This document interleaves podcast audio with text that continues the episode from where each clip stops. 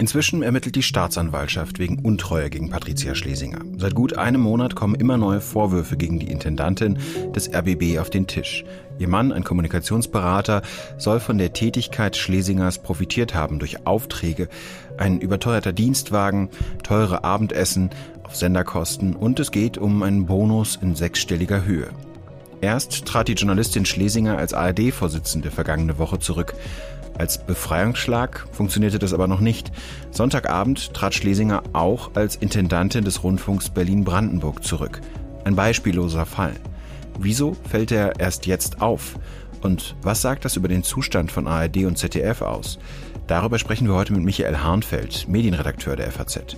Losgelöst von der Affäre blicken wir auch auf die Attacken, die die AfD seit Jahren gegen die Sender ARD und ZDF fährt auf den drohenden Vertrauensverlust. Und es geht um die Reform der Aufsichtsgremien der öffentlich-rechtlichen Sender, die Bund und Länder gerade vorantreiben. Sie könnten einiges bei ARD und ZDF verändern. Damit willkommen beim FAZ-Podcast für Deutschland. Ich bin Timo Steppert und heute ist Montag, der 8. August 2022. Michael Hahnfeld ist einer der besten Kenner der öffentlich-rechtlichen Sender. Er leitet die Medienredaktion der FAZ. Wir wollen über die Reform der öffentlich-rechtlichen Sender sprechen und darüber, was die Korruptionsaffäre im RBB über den Zustand der Sender aussagt. Michael, vielleicht fangen wir mit Patricia Schlesinger an. Könntest du sie uns vorstellen? Woher kommt sie und wer ist sie? Patricia Schlesinger war bis Sonntagabend Intendantin des Rundfunks Berlin-Brandenburg und bis vergangenen Donnerstag Vorsitzende der ARD. Sie ist von diesen beiden Ämtern zurückgetreten, zuerst als ARD-Vorsitzende, dann als Intendantin und hat den Vorsitz der ARD abgegeben an Tom Buro vom WDR. Der hatte diesen Vorsitz, der jährlich oder alle zwei Jahre wechselt, vorher inne. Bevor sie 2016 Intendantin wurde, hat sie ihre Karriere beim öffentlich-rechtlichen Rundfunk, vor allem beim Norddeutschen Rundfunk gemacht. Und sie ist den meisten Zuschauerinnen und Zuschauern und unseren Zuhörern sicherlich bekannt als Redaktionsleiterin und Moderatorin des Recherche-Magazins Panorama. Das hat sie lange geleitet und dann ist sie im NDR weiter aufgestiegen Richtung Programmdirektion und dann wurde sie Intendantin. Das war ja dann der Einstieg sozusagen auch in das Medienmanagement. Sie hat ja angefangen als Journalistin und ist dann im NDR weiter aufgestiegen. Äh, wieso wurde sie denn dann zur Intendantin des RBB? Sie ist gewählt worden, klar, aber was hat sie als Kandidatin so attraktiv gemacht, dass sie gewählt wurde? Es gab ja auch einen Gegenkandidaten damals. Ja, also die Wahl war denkbar knapp. Ich glaube, wenn ich mich recht erinnere, war es der sechste Wahlgang. Und für Patricia Schlesinger sprach, glaube ich, bei denjenigen, die sie dann im Rundfunkrat gewählt haben, ihre journalistische Erfahrung und ihr journalistisches, kritisches Profil. Sie ist immer eingetreten für den öffentlich-rechtlichen Rundfunk als Kontrollinstanz als journalistische Aufklärungsmacht. Weniger als mit allen Wassern gewaschene Managerin, sondern mit dem Versprechen, das Profil des RBB in Berlin und Brandenburg und dessen Rolle in der ARD zu schärfen. In den Porträts, die es über Schlesinger gibt, die ich mir jetzt nochmal angeschaut habe, bevor wir sprechen, da wird sie immer als sehr ambitioniert beschrieben. War es da eigentlich ein Zeichen, dass sie als erste Intendantin dieses kleinen Senders RBB, der auch immer als unterfinanziert gilt, Vorsitzende der ARD wurde? Also der Vorsitzende der ARD, der geht reihum. Für die kleineren Sender ist es schwierig, weil das ist sehr aufwendig. Man braucht eine eigene Geschäftsstelle, die wird den Sendern, die den Vorsitz haben, dann auch zugesprochen. Die können ein paar Mitarbeiterinnen und Mitarbeiter einstellen und sie müssen dann eben ein Jahr lang oder zwei Jahre lang das Ganze organisieren, den Reisezirkus, den die Intendanten veranstalten, die politische Repräsentation, ähm, die Anhörungen, wenn ein neuer Medienstaatsvertrag wie jetzt zuletzt von den Bundesländern ausgehandelt wurde. Das heißt, wenn du diesen Job übernimmst, dann bist du so eine Art Verbandschef und kannst dich nicht mehr so sehr um deinen eigenen Sender kümmern.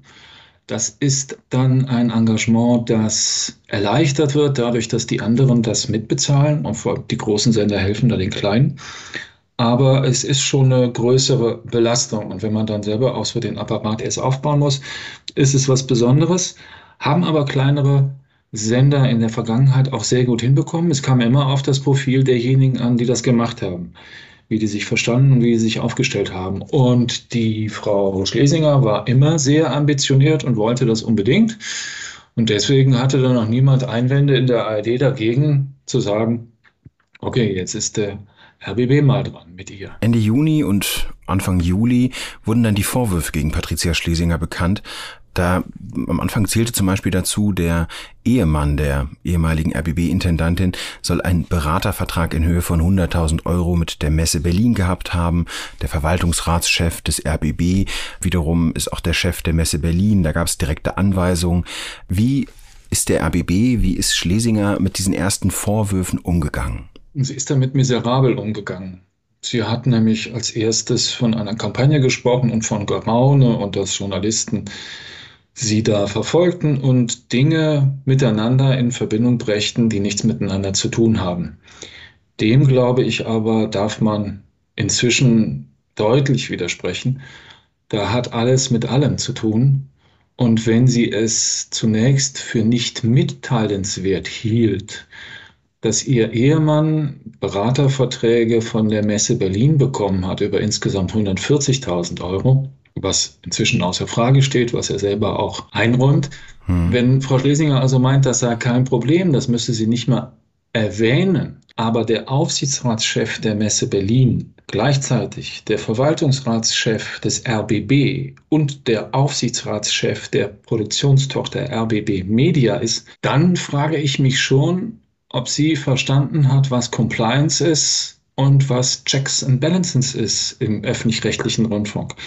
Da wäre es auf jeden Fall angezeigt gewesen, das im Sender auch bekannt zu machen. Und dass hier selber das nicht komisch vorkommt, wenn der Herr Wolf da im Hintergrund solche Dinge einfädelt, was die Beraterverträge zu dem geplanten digitalen Medienhaus angeht, ebenso wie die Aufträge für ihren Ehemann dann bei der Messe Berlin, das finde ich schon sehr, sehr fragwürdig. Es kamen auch immer noch weitere Vorwürfe hinzu, dass zum Beispiel zuletzt ihr Mann den Dienstwagen mit Fahrer auch für eigene Geschäftstermine genutzt haben soll. Insgesamt diese Nutzung dieses sehr großen Autos, für das sie Rabatte von Audi bekommen hat. Diese Regelung gab es ja überhaupt, was die private Nutzung dieses Dienstwagens betrifft, offenbar ja nur innerhalb des RBB. In anderen Sendern ist das gar nicht zulässig. Ist das, ja, wie Frau Schlesinger vorgegangen ist, ist das ein RBB-Spezifikum oder ist das eine Sache, die darauf schließen lässt, dass es womöglich auch bei anderen Sendern Probleme gibt, was Compliance betrifft? Das wird man vielleicht noch sehen. Ähm, beim RBB aber gab es offensichtlich besonders große Freiheiten, die Frau Schlesinger gestattet wurden, wiederum vom Verwaltungsrat, was zum Beispiel die Nutzung ihres Dienstwagens angeht, aber eine Nutzung des Dienstwagens für ihre geschäftlichen Termine, für private Termine, für Termine, die ihr Mann wahrnimmt, der sich dann also von ihrem Chauffeur irgendwo hinfahren lässt oder auch noch andere, die auf diese Art und Weise transportiert werden sollen. Das dürfte über alles hinausgehen, was man im normalen Geschäftsverkehr für angezeigt hält und was auch im öffentlich-rechtlichen Rundfunk toleriert wird. Auch das ist eine Sache, bei der man sich fragt, wie machen da Verwaltungsrat und Intendantin gemeinsame Sache? Werden ihr alle Wünsche erfüllt? Fragt da keiner, ist das sinnvoll? Entspricht das noch unseren Compliance-Regeln? Tut es natürlich nicht. Also die Compliance-Regeln im RBB, die angeblich eingehalten worden sind, die möchte ich dann aber an solchen Punkten auch schon mal sehen. Wenn das wirklich alles okay gewesen sein sollte, wie es ja heißt, Frau Schlesinger und der Vorsitzende des Verwaltungsrats, der dieses Amt ruhen lässt, eine anderen aber nicht und auch immer noch im Verwaltungsrat sitzt, weisen ja alle Vorwürfe zurück. Mich würde es aber sehr erstaunen, wenn, wenn es jetzt wirklich eine ehrliche Prüfung gibt, dass alles okay gewesen sein soll. Ende Juli sagte Personalvorstand Sabine Jauer vom RBB im Inforadio des Senders. Das Problem ist nur, der moralische Schaden, die moralische Glaubwürdigkeit, die wird sich damit nicht kitten lassen. Die Frage ist, wie gehen wir damit um, dass Dinge vielleicht juristisch dann einwandfrei waren, aber eigentlich kein guter Stil sind. Ja, sicherlich, da gab es ja auch in dieser Krisenkommunikation dann Veränderungen in diesen Tagen. Nachdem Frau Schlesinger erst mit Hinweis auf die laufenden Ermittlungen es abgelehnt hat, sowohl vor dem Hauptausschuss aufzutreten, als auch sich hier im Haus in der Form von Versammlung zu äußern. Eine Anwaltskanzlei überprüft gerade, ob es sich um unrechtmäßige Fälle handelt. Frau Schlesinger ist schon vorher zurückgetreten. Ähm, du hattest schon gesagt, im RBB war sie sehr ambitioniert. Sie wollte unter anderem ein neues Medienhaus äh, entstehen lassen. Dazu gab es auch schon Pläne. Was hat sie denn als ARD-Vorsitzende erreicht? Oder besser gesagt, was wollte sie erreichen? Was hat sie dann in dieser Zeit geschafft als Vorsitzende dieser Arbeitsgemeinschaft Rundfunk Deutschland? Ich würde sagen, nichts. Sie hat sich viel auf die Fahnen geschrieben. Digitalisierung, Diversität, dass die ARD journalistisch ganz nach vorne kommt.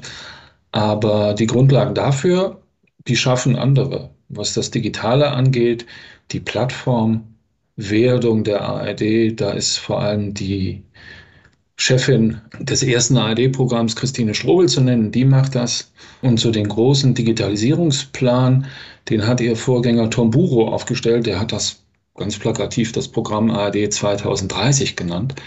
Aber seit Frau Schlesinger die ARD anführt, hört man da eigentlich wenig. Sie hat ähm, mit dem NDR gemeinsam so eine Offensive gestartet, was ähm, die Infoprogramme der ARD angeht. Tagesschau 24.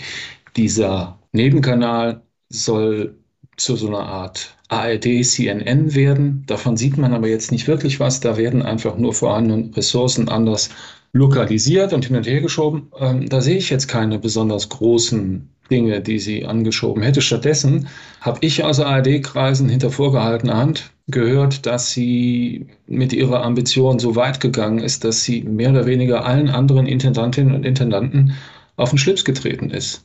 Die ARD ist ein föderaler Senderverbund. das heißt, wenn du den anführst als Vorsitzender oder Vorsitzender, musst du natürlich die anderen hinter dich bringen. Ist ein bisschen schwierig, ist aufwendig, aber das widerspiegelt auch die föderale Struktur der Bundesrepublik. Und das haben vor ihr die Kolleginnen und Kollegen immer ganz gut hinbekommen. Es dauert dann etwas, aber dann, wenn die ARD sich einig ist, dann legt sie auch los. Und bei ihr, so habe ich mir sagen lassen, war das andersrum. Sie stürmt los und fragt nicht danach, was andere denken. Ich habe mich mit Bendix Lippe zum Gespräch verabredet. Er ist wissenschaftlicher Mitarbeiter in Berlin und war als zivilgesellschaftlicher Vertreter zwei Jahre im Fernsehrat. Sein Fazit, er habe den schleichenden Tod der öffentlich-rechtlichen beobachtet. Herr Lippe, wie sind Sie überhaupt in diesen Fernsehrat gekommen? Oh, ehrenamtliches Engagement, so letztendlich. Ich war relativ lange im Vorstand vom Jugendpresseverband Brandenburg. Das sind quasi die Verbände, die in den Bundesländern dafür sorgen, dass junge Menschen ihren Weg in den Journalismus finden und diejenigen, die da nicht arbeiten wollen, äh, trotzdem ein Bild dafür bekommen, wie Medienkompetenz eigentlich funktioniert und wie Medien arbeiten. Als es dann soweit war, dass der Landesjugendring, der in Brandenburg äh, alle Jugendverbände vertritt, jemanden bestimmen durfte für einen Fernsehrat, haben sie sich umgeschaut, haben geguckt, wer hat von dem Thema vielleicht Ahnung, wer hat da auch Lust drauf und sind dann auf mich gekommen. Und äh, so bin ich am Ende im Fernsehrat gelandet. Thomas Gottschalk hat ja durchaus ein Problem damit, dass Sie in dem Fernsehrat sitzen. Er sagte, die sagt ja nichts anderes, als dass gesellschaftlich relevante Gruppen über das entscheiden, was das öffentlich-rechtliche Fernsehen präsentiert. Nur wissen wir beide, also ich vor allem, dass jemand, der sich aus einer Gruppe dann in diese Einzelposition begibt, kaum noch dieser Gruppe angehört. Der Vertreter der Jugend, den es ja gibt in diesen Gremien, den habt ihr nicht aus irgendeiner Wiesbaden, aus einem Wiesbadener Club gezogen, sondern der ist durch die Instanzen marschiert und hat dadurch völlig neue Interessen entwickelt, völlig neue Denkmuster entwickelt. Der denkt nicht mehr wie der 18-Jährige im Club oder in der Disco, sondern der denkt wie ein 18-jähriger Funktionär. Und dieser vertritt nun die Interessen einer Gruppe, der er nicht mehr angehört. Was qualifiziert Sie denn für den Fernsehrat? Ich habe ganz grundsätzlich das gemacht, was da von mir erwartet wurde, nämlich habe ich mir das Programm angeschaut. Und ähm, das ist ja eigentlich auch unsere Aufgabe da in dem Fernsehrat. Das ist ja kein krasser politischer Job. Es ist überhaupt kein Job. Es ist erstmal ein Ehrenamt. Und unsere Hauptaufgabe ist es, äh, Fernsehen zu schauen und das Programm des ZDFs anzugucken und zu gucken, wie äh, funktioniert das, entspricht es dem Auftrag und wo gibt es aus unserer Sicht Verbesserungsbedarf. Und ich habe mir das als junger Mensch angeguckt und ich glaube, damit habe ich ganz grundsätzlich da schon meine Aufgabe erfüllt, nämlich als junger Mensch mir das anzuschauen und dann meine Perspektive darauf abzugeben und den Menschen zu erklären, die da in der Geschäftsführung sitzen, in den Redaktionsleitungen sitzen, was mein Blick auf die Dinge ist. Und das ist, glaube ich, so der Kritikpunkt, an dem Thomas Gottschalk und ich dann ein bisschen auseinandergehen. Das muss überhaupt nicht allem gerecht werden. Und das heißt überhaupt nicht, dass ich alle jungen Menschen vertrete. Das ist Quatsch. Das sehe ich auch nicht so. Was ich sehe, ist, dass ich ein junger Mensch bin und damit eine junge Stimme in den Fernsehrat bringe. Sie sind ja dann eins von 60 Mitgliedern des Fernsehrates gewesen. Da sitzen ja, wie ich jetzt auch in der Beschäftigung für diese Sendung gelernt habe, viele Leute für eine ganz schön lange Zeit. Man wird zum Beispiel erst nach ein paar Jahren überhaupt, kommt man in Frage, um Ausschüssen vorzusitzen. Wie wird man denn überhaupt ernst genommen mit seiner Kritik? Das ist gar nicht so einfach. Also tatsächlich dieses Phänomen, dass Leute da lange sitzen, ist, wie ich finde, sehr problematisch. Das löst sich jetzt gerade auf. Mit dem Urteil des Bundesverfassungsgerichts ähm, hat sich ja die Struktur des Fernsehrates im Insgesamten ein bisschen verändert. Leute sitzen insgesamt nicht mehr so lange drin. Es gibt mittlerweile eine Begrenzung. Das wird, glaube ich, dazu beitragen, dass man gar nicht umhin kommt, den jungen Menschen oder den, den neuen Menschen im Gremium zuzuhören. Und sonst ist das einfach wirklich wie in der Politik, das ist Sacharbeit. Wenn man sich mit dem Programm auseinandersetzt und wenn man in den Sitzungen dann auch das Wort ergreift und eben nicht nur rumsitzt und äh, sich das alles anhört, dann bleibt am Ende den Leuten gar nichts anderes übrig, als einen ernst zu nehmen. Aber das mhm. ist äh, Arbeit und Engagement und dann am Ende wahrscheinlich auch Aufwand. Sie haben einen Beitrag darüber geschrieben, über Ihre Erfahrungen im ZDF-Fernsehrat. Und haben da geschrieben, dass eigentlich an jeder Stelle immer wieder politisiert wird. Worin drückt sich das denn aus? Das ist ganz grundsätzlich schon in den Fragen, wer wird jetzt zum Beispiel Ausschussvorsitzender, stellvertretender Ausschussvorsitzender, wer übernimmt bestimmte Funktionen in bestimmten Ausschüssen. Alleine da fängt das schon an, dass die Leute ähm, ja, in so eine Art Konkurrenzkampf verfallen und sagen, ich bin jetzt hier, weil ich in eine Funktion gerate, wichtiger als jemand anders. Ich halte das für Quatsch. Am Ende sind alle Leute, die da in diesem Gremium sitzen, und das sind nur 60, in ihrer Rolle gleich wichtig. Und wenn man anfängt, da Politik zu spielen und zu sagen, wir, wir machen uns hier zum Parlament und wir müssen alles erstmal vorverhandeln und vordiskutieren, dann ist das irgendwie schwierig. Also ich habe das zum Beispiel gesehen, da gab es dann letztens eine Wahl, um die Ausschussvorsitzenden zu bestätigen. Und da gab es dann Diskussionen, ob man das nicht vorher nochmal besprechen müsste und ob man nicht vorher nochmal verhandeln müsste, wer das jetzt macht. Und ich dachte mir, hey Leute, wenn ihr wirklich jetzt hier groß predigen wollt, dann stellt euch zur Wahl und äh, guckt, dass ihr die Leute überzeugt, aber sagt nicht, wir wollen vorher noch mal ins Hinterzimmer gehen und das vorher noch mal besprechen. Also ich glaube, manche Menschen wollen da so ein bisschen Politik spielen und das äh, tut dem Gremium gar nicht gut, weil das ist nicht ihre Aufgabe. Ihre Aufgabe ist es, Programm zu beobachten und sich mit dem Programm auseinanderzusetzen und nicht sich selbst da noch irgendwie Macht zuzuschachern oder zuzuschieben. Wie ist das denn aus Ihrer Anschauung? Wie läuft das denn überhaupt ab? Wie kommt die Kritik denn bei den Redakteuren, beim Intendanten an? Wie funktioniert dieser Weg idealerweise? Also es gibt verschiedene Ausschüsse im Gremium, ähm, zum Beispiel in den Ausschuss Chefredaktion. Da sind dann alle äh, Themen, die eben, eben in der Direktion des ZDFs zum Thema Chefredaktion liegen. Genau das gleiche gibt's für die Programmdirektion, für die Partnerprogramme, die äh, das ZDF mit anderen Sendern hat. So äh, ist jeder in seinem Expertenfeld. Und dann aus diesem Expertenfeld heraus werden dann Ausschusssitzungen veranstaltet. Und zu den Themen bereitet das ZDF Vorlagen vor. Das heißt, die erklären zu allen möglichen Themen, was sie gerade machen, wie sie arbeiten, welche Prozesse sie gerade durchlaufen.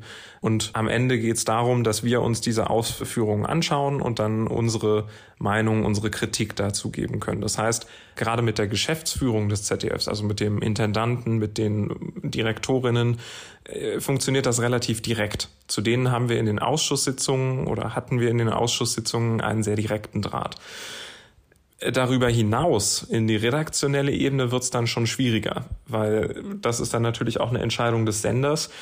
wie weit lässt man die Fernsehräte in den Sender rein? Wie gibt man die Kritik weiter? Macht man das als Intendant selbst zum Beispiel, dass man ähm, die Kritik aufnimmt von den Fernsehräten und dann in die Redaktionen trägt? Oder holt man die Redaktionen zum Beispiel ins Gremium, lässt die mit den Fernsehräten direkt reden? Ich habe die Erfahrung gemacht, das ist eher ersteres. Also die Geschäftsleitung fängt quasi die Kritik ab und bringt sie dann in den Sender. Eigentlich auch sinnvoll, oder? Ah, ich weiß es nicht. Ich habe manchmal das Gefühl, andersrum wäre durchaus auch nützlich. Also ich habe einmal die Erfahrung gemacht, das fand ich ganz schön.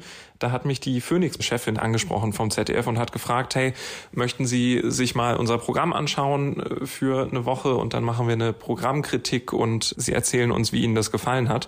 Das haben wir dann gemacht. Ich habe denen dann eine Programmkritik gegeben. Das war gar nicht der spannende Teil. Der spannende Teil war, dass dann danach für, ich glaube, anderthalb Stunden die anwesenden Redakteurinnen und Redakteure und ich noch diskutiert haben und dass sie mir alle Fragen gestellt haben und gefragt haben, wie äh, finden Sie das und was können wir in unserer Arbeit tatsächlich besser machen. Und ich glaube, das war für mich eine unfassbar produktive Erfahrung, für die aber auch. Es geht ja in die Richtung, dass die Fernsehräte auch noch mehr Verantwortung bekommen sollen. Das heißt, das Feierabendparlament, was es ja im Moment noch ist, wäre so ein bisschen Sache der Vergangenheit. Also wir würden eher in die Richtung von hauptamtlichen Fernsehkritikern sozusagen gehen. Wie bewerten Sie denn das? Also hauptamtliche Fernsehkritiker werden es immer noch nicht. Ich habe ein Problem mit zwei Sachen an der Stelle. Die eine Sache ist eine politische. Diejenigen, die das jetzt gerade entscheiden, das sind ja die äh, Politikerinnen und Politiker aus den Ländern, die sind in diesen Gremien doch sehr stark vertreten. Also nach dem Urteil des Bundesverfassungsgerichts sind jetzt noch zwei Drittel nichtstaatliche Akteure und ein Drittel staatliche Akteure erlaubt. Dieses Drittel ist zum Beispiel im ZDF-Fernsehrat mit 20 Leuten vollständig ausgereizt. Da sitzen 16 Menschen aus den Bundesländern, zwei BundespolitikerInnen, die von der Bundesregierung entsandt werden und zwei KommunalpolitikerInnen das finde ich schon mal schwierig, weil äh, wenn jetzt äh, Landespolitiker und Landespolitikerinnen entscheiden, wir wollen diesen Gremien viel, viel mehr Einfluss geben, dann geben sie sich den Einfluss quasi selbst. Und dann hat dieses mhm. Drittel, das da im Fernsehrat sitzt, auf einmal sehr, sehr viel mehr Einfluss. Das ist das Erste, was ich kritisch finde. Das Zweite, was ich daran kritisch sehe, ist, diese Leute, die da jetzt staatlich drin sitzen, die haben Büros, die sie äh, vorbereiten, die haben ganze Referate, medienpolitische Referate, die ihnen Fernsehratssitzungen und die entsprechenden Themen vorarbeiten. Die können sich untereinander austauschen, machen sie sowieso. Das sind alles Sachen, die Leute, die zum Beispiel wie ich aus einer zivilgesellschaftlichen Organisation kommen, wir haben das nicht. Ich mache das natürlich alles selbst. Wenn da ein größeres Aufgabenvolumen kommt, dann sehe ich ehrlicherweise nicht, wie Fernsehräte das noch stemmen sollen und Rundfunkräte, weil wenn die nicht vorbereitet werden, denn wenn die da keine detaillierteren Einführungen bekommen, wenn die da keine größere Unterstützung zum Beispiel seitens äh, der Gremienbüros bekommen, das kostet dann aber wieder Geld, dann finde ich, ist das eine ziemlich große Anforderung an Menschen, die das eben nicht hauptberuflich machen, die das eben nicht vorher schon 20 Jahre machen mussten, sich mit Medien auseinandersetzen. Es geht ja eben genau darum, dass es neue Leute sind, dass das Menschen sind, die nicht 30 Jahre lang in der Medienbranche gearbeitet haben, sondern dass die aus dem Querschnitt der Bevölkerung kommen. Ich glaube, da wird man andere Mechanismen finden müssen. Also da sind einige Themen, die, glaube ich, noch auf der Platte stehen, damit das wirklich ordentlich funktioniert und damit am Ende diese Kontrolle nicht in die falsche Richtung geht. Weil am mhm. Ende sind das total wichtige Entscheidungen. Ne? Das sind Fragen, führen wir einen Sender linear fort oder nicht? Da hängen Arbeitsplätze dran. Das sind Programmentscheidungen, die so einen Sender auf Jahrzehnte zeichnen können oder die ihn auch auf Jahrzehnte verbessern können. Aber das sind Fragen, die müssen von Leuten beschlossen werden, die die Zeit und die Ruhe und die Ressourcen haben, sich gut damit auseinanderzusetzen. Vielen Dank, Herr Lippe. Sehr, sehr gern. Bund und Länder planen eine große Reform der öffentlich-rechtlichen Sender, speziell der Rundfunk- und Verwaltungsräte. Was genau soll denn geschehen? Die Bundesländer haben da jahrelang beraten. Ich glaube, sechs Jahre waren es, einen neuen Medienstaatsvertrag für ARD und ZDF aufzulegen. Ist eine Art Grundlagenvertrag. Da kommen dann nochmal hinzu die Staatsverträge für die einzelnen Sender. Die sind ja getragen von den Bundesländern. Also der RBB zum Beispiel hatte einen Staatsvertrag, der wird ausgehandelt von den Bundesländern Berlin und Brandenburg. Aber die Bundesländer insgesamt geben dem öffentlich-rechtlichen Rundfunk die rechtliche Grundlage. Das machen sie in zwei Etappen. Die erste Etappe ist jetzt durch. Bei der zweiten Etappe wird es um die spannende Frage gehen der Finanzierung. Was wird aus dem Rundfunkbeitrag? Wird der automatisiert, quasi so als Inflationsausgleich? Oder bleibt es bei der jetzigen Bemessung mit dieser Gebührenkommission KEF? Im jetzigen Medienstaatsvertrag stehen vor allem zweierlei Dinge drin, denen die Landtage noch zustimmen müssen. Die Sender sind ziemlich frei in der Wahl ihrer Mittel, wie sie ihr Programm gestalten und wie sie es anbieten wollen. Inhaltlich dürften die das sollen sie das ja auch schon immer. Das ist ihre Sache. Sie haben die Programmhoheit, aber sie können künftig auch noch mehr frei darüber bestimmen, auf welchem Weg sie ihr Programm ans Publikum bringen wollen. Ob online, auf einer Plattform, ob mit einem linearen Sender, im Fernsehen oder im Radio. Da gibt es dann nur noch wenige, die sie unbedingt machen müssen, die festgeschrieben sind. Das ist das erste Programm, sind die dritten Programme, das ist das ZDF, Deutschlandradio. Es ist der Kultursender Arte, es ist der Kinderkanal Kika. Aber darüber hinaus können die sehr frei handeln. Und ein zweites, ganz wichtiges Element ist die Stärkung der Aufsichtsgremien. Der Rundfunkräte, der Rundfunkrat beim ZDF heißt Fernsehrat. Den Rundfunkräten gibt die Politik jetzt mehr Mitsprache bei den allgemeinen Grundlagen des Programms, bei der Formulierung von Programmgrundsätzen und bei der Ausrichtung der Programme. Jetzt nicht im Einzelnen, sodass jeder Redakteur, jede Autorin bei den Sendern befürchten muss, da kommen jetzt 20 Rundfunkräte und wollen über meinen Beitrag mit mir verhandeln.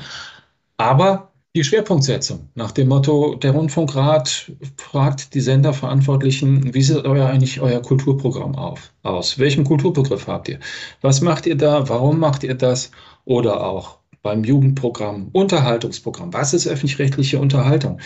Da können die also hingehen und nicht nur Kritik üben, sondern mit den Senderverantwortlichen darüber wirklich konstitutiv sprechen. Es soll so eine Art Parlament sein, das die Regierung, die Senderverantwortlichen dann kontrolliert, und zwar in stärkerem Maße als bisher. Bisher sind nämlich Rundfunk- und Fernsehräte so ein Abnickverein.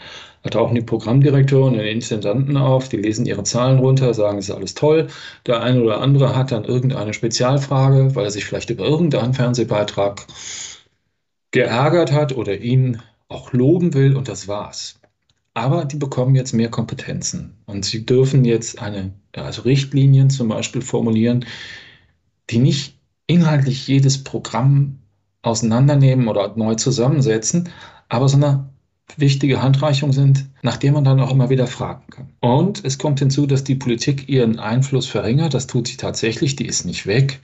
Die Landesregierungen sitzen immer noch in den Rundfunkräten und die politiknahen Organisationen auch noch, aber es wird schon vielfältiger. Und vor allem, es trägt meines Erachtens wirklich dem Gedanken Rechnung, dass der öffentlich-rechtliche Rundfunk der Rundfunk für alle und von allen ist. Er wird ja auch von allen zwangsweise bezahlt und es deswegen mehr Möglichkeiten geben sollte, auf diesen Rundfunk einzuwirken. Das heißt, grundsätzlich bewertest du das eher positiv. Wie verändert sich denn dann zum Beispiel die Rolle des Fernsehrates, wenn wir da beim Beispiel ZDF bleiben? Die machen das ja im Moment alles nebenbei. Wenn das ein größeres Mandat ist, bekommen die Leute dann auch womöglich ein Büro, das sie unterstützt, das ihnen Rückhalt gibt, werden sie dafür äh, anders bezahlt. Oft ist das ja bislang eine Nebentätigkeit. Es ist eine Nebentätigkeit, das ist eine Nebentätigkeit, die sich auch nur Funktionäre leisten können. Denn wenn der Medienstaatsvertrag von den Landtagen angenommen wird, dann kommt auf die wirklich mehr Arbeit zu. Man erwartet im Grunde genommen von ihnen, dass sie sich wie Medienexperten bewegen und nicht nur einfach da auftauchen und das Sitzungsgeld mitnehmen, äh, Kaffee trinken und zwischendurch allem zustimmen, was dann da vorgestellt wird. Das bedeutet nicht, dass jeder einzelne Fernsehrat jetzt ein Büro braucht, aber die Ausstattung des Fernsehrats oder der Rundfunkräte als solche, die sollte sich schon verändern und verbessert werden.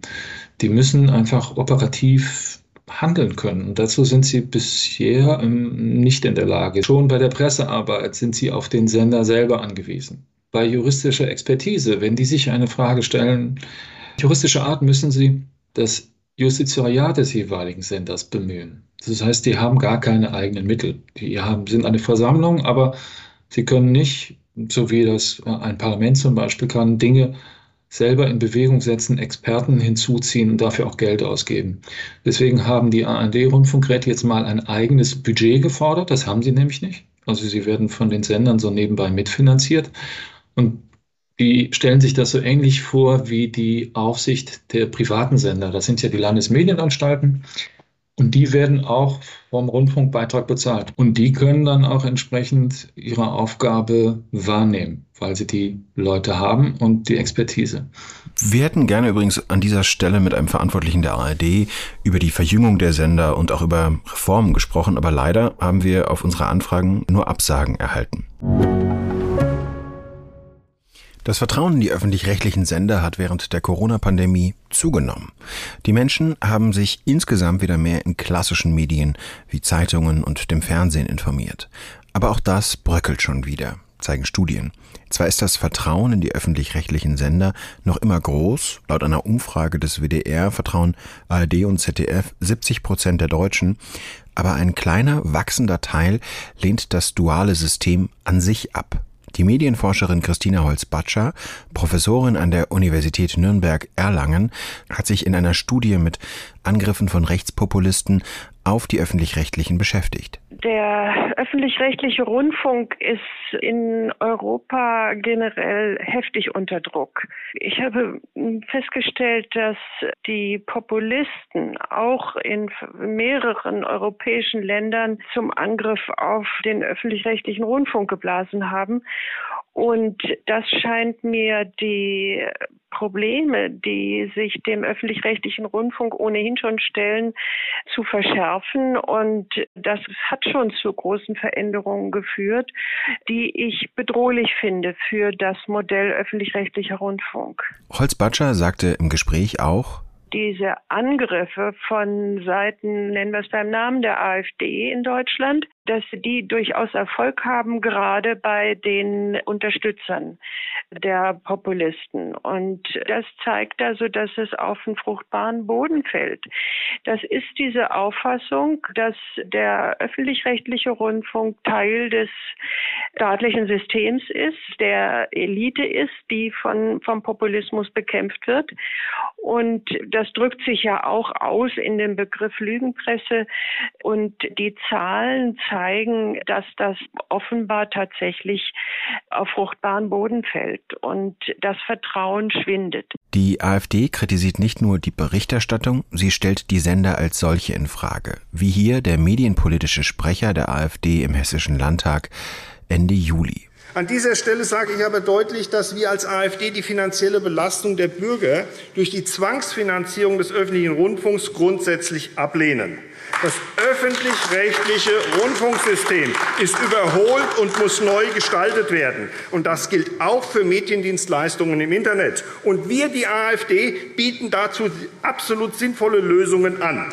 Die Medienforscherin erkennt im Vorgehen der AfD eine Strategie nicht nur, dass auf der Straße Lügenpresse gerufen wird, sondern da wird Wahlkampf gemacht gegen die Zwangsgebühren und dann die Vorwürfe, wenn AfD-Politikerinnen und Politiker aufgetreten sind im, im Fernsehen und das Gefühl haben, sie sind da nicht so gut bei weggekommen, dass sie dann auch entsprechende Vorwürfe lancieren. Das fällt dann durchaus auf fruchtbaren Boden. Michael, ist das eigentlich eine Sache, die das Vertrauen in den öffentlich-rechtlichen Rundfunk, das wird ja gerne bei der Politik und bei Rücktritten und Korruptionsaffären gefragt, beschädigt? Die Affäre beim RBB? Ja. Massiv. Also das ist eine, eine Gelegenheit, bei der man sieht, dass natürlich ähm, die grundsätzlichen Gegner des öffentlich-rechtlichen Rundfunks auf so etwas nur warten. Aber wenn du dir das alles auch in den Details anschaust, werden da sämtliche Vorurteile, sämtliche negativen Vorurteile, die man über den öffentlich-rechtlichen Rundfunk haben kann, leider bestätigt. Und es wäre schön, wenn es nicht so wäre. Und es wäre schön, wenn man daraus ein System macht, in dem so etwas nicht möglich ist. Keine Ämterhäufung, keine Vetternwirtschaft, keine Hinterzimmerverabredungen, vor allem diese Intransparenz, kein Jahresbonus, von dem man nicht wissen darf, wie hoch er ist, von dem man nicht weiß, warum er ausgezahlt wird, wo doch die Grundgehälter im öffentlich-rechtlichen Rundfunk schon ohnehin irre hoch sind. Warum sind sie das eigentlich? Warum gibt es dann da noch was obendrauf? Und warum hören wir auf der anderen Seite, für das Programm sei zu wenig Geld da? Und warum werden dann die Freien alle gedeckelt? Das sind so lauter Fragen, die man dem öffentlich-rechtlichen Rundfunk stellen muss. Vielen Dank, lieber Michael, dass du uns heute durch die Sendung begleitet hast. Ich danke dir.